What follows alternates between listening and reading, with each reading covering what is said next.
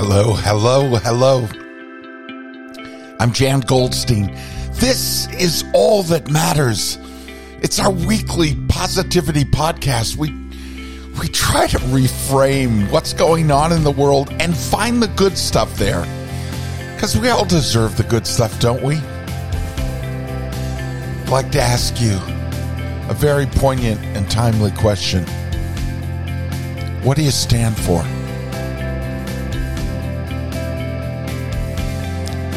Abraham Joshua Heschel said, "To be is to stand for."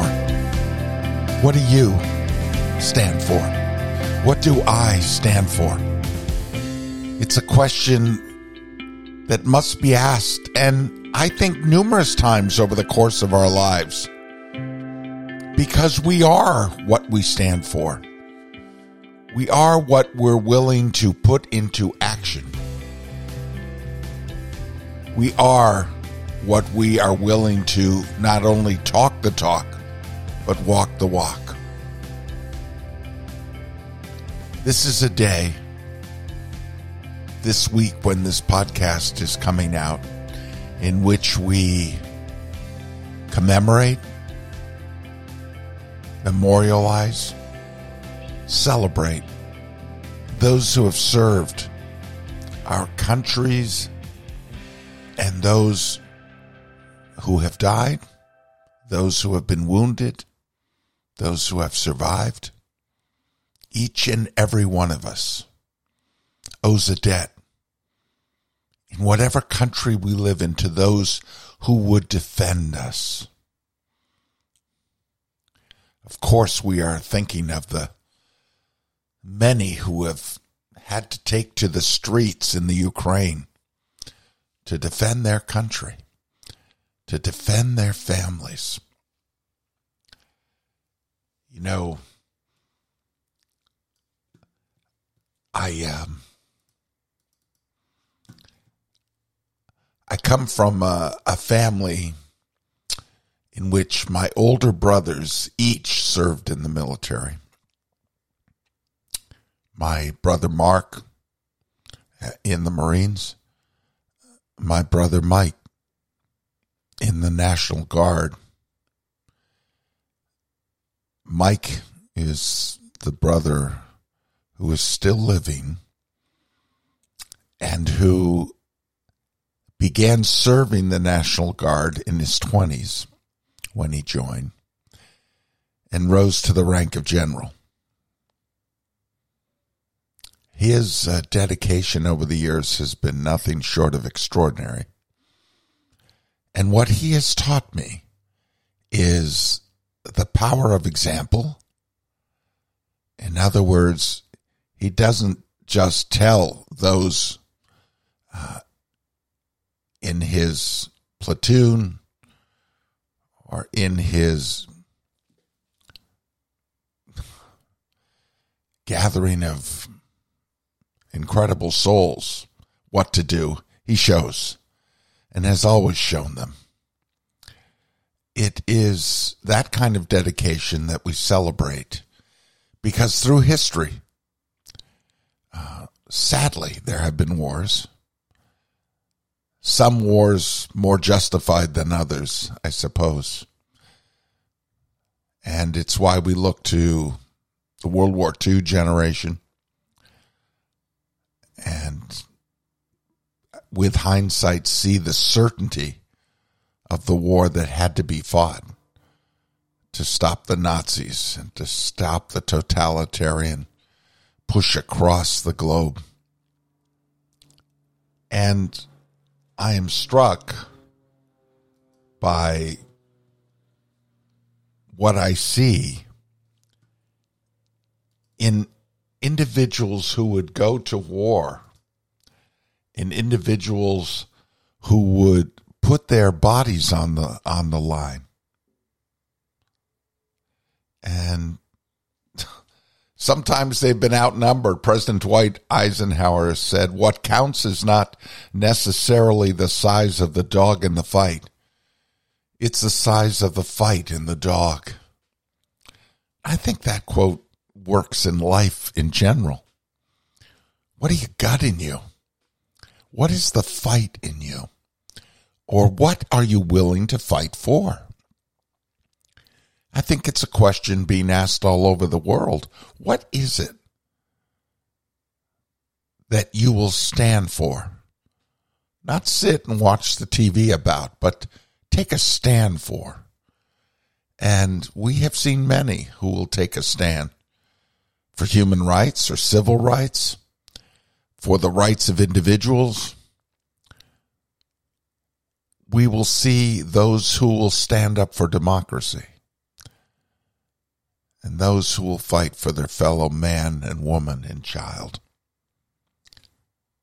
It is something that has been going on, as we say, for such a long time. And in that age-old battle for justice, Terence said, "Fortune favors the brave." There are different forms of bravery, it seems to me. But Martin Luther King Jr. said, if a man hasn't discovered something that he will die for, he isn't fit to live. Because there are those moments where you must take a stand. And we learn through history those who took a stand for the right and those who were willing to give in to the mob for the wrong. So we honor our heroes. And in doing so, we honor ourselves. We honor that conviction within us that, yes, we will stand for something. We will stand for the right. It empowers us to take a stand, doesn't it?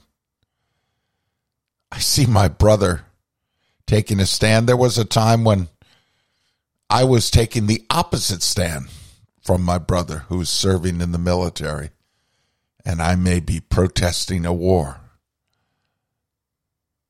He did so out of conviction, so did I. What I'm speaking of is those issues are about those issues that coalesce within us into a moment, into a position, into a willingness to take action, to express an opinion. Yes, to vote, but more than vote. It is to let others know. And that can be an unpopular thing to do. Whether the issue is guns, whether the issue is the right to vote, and who gets to vote in any of our countries, whether the issue is fairness, all of these issues, it seems to me, there are many aspects of living that are in the gray area. And then there are those things that are crystal clear. There are those things that we think are right and that we know are wrong. Are we willing to take a stand for those? Well, those who have served in the military have taken a stand. Those who have died doing what they believe is right, what they believe is truly just and in defense of their country and innocent people, well, those are the people we commemorate and celebrate this week of Memorial Day. They are the ones who put their bodies on the line. Now, I'm not asking about dying for something right now, although that is an ultimate question. And when the United States of America was formed, it was a question that had to be put to many. Will you die for this dream, for this democracy? It's the question being asked of Ukrainians right now. Will you die for this country? And so many brave souls have answered yes. It's the question that has been asked in Europe many times when they have had a call to arms to stop what was moving across Europe. I think of the brave souls in Great Britain who nearly alone for a while stood against Hitler. You think of those individuals as people huddled in the tube stations below and in the underground, the many who took flight or who took up a station to stand against this evil. We celebrate them today. We memorialize them and commemorate that sacrifice. And when we do, we ask ourselves the question, what do we stand for? And I believe the good stuff in life demands that we stand for the good in life, for the fairness, for individual rights, human rights,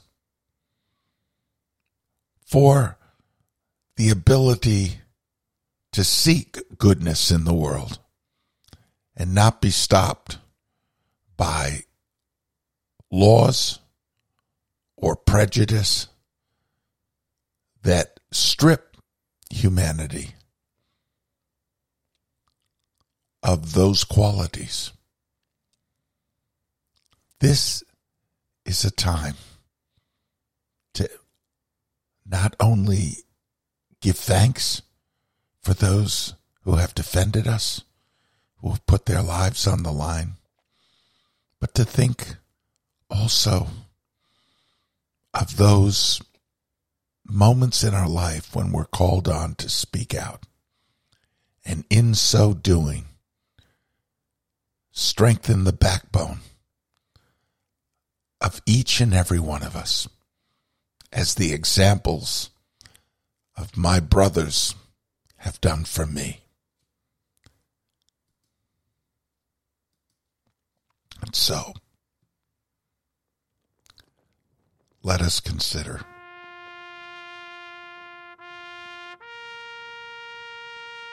the memories of so many we know and don't know. May they cling to our hearts and our souls. May we see them, recognize them, grow in our awareness of what others have done, and know in our own hearts that gratitude can lead to conviction, can lead to courage. We are what we stand for. Here's to the good in those who have passed and those of us living and what we can give the world through our words and actions.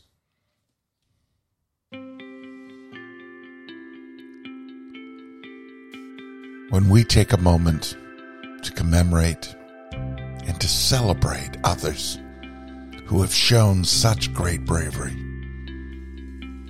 we somehow find pieces of it in ourselves. And in so doing, we bring about our own ability to stand for what's right, to stand for the good. And that is a blessing. Until next week, I'm Jan Goldstein, and this is all that matters.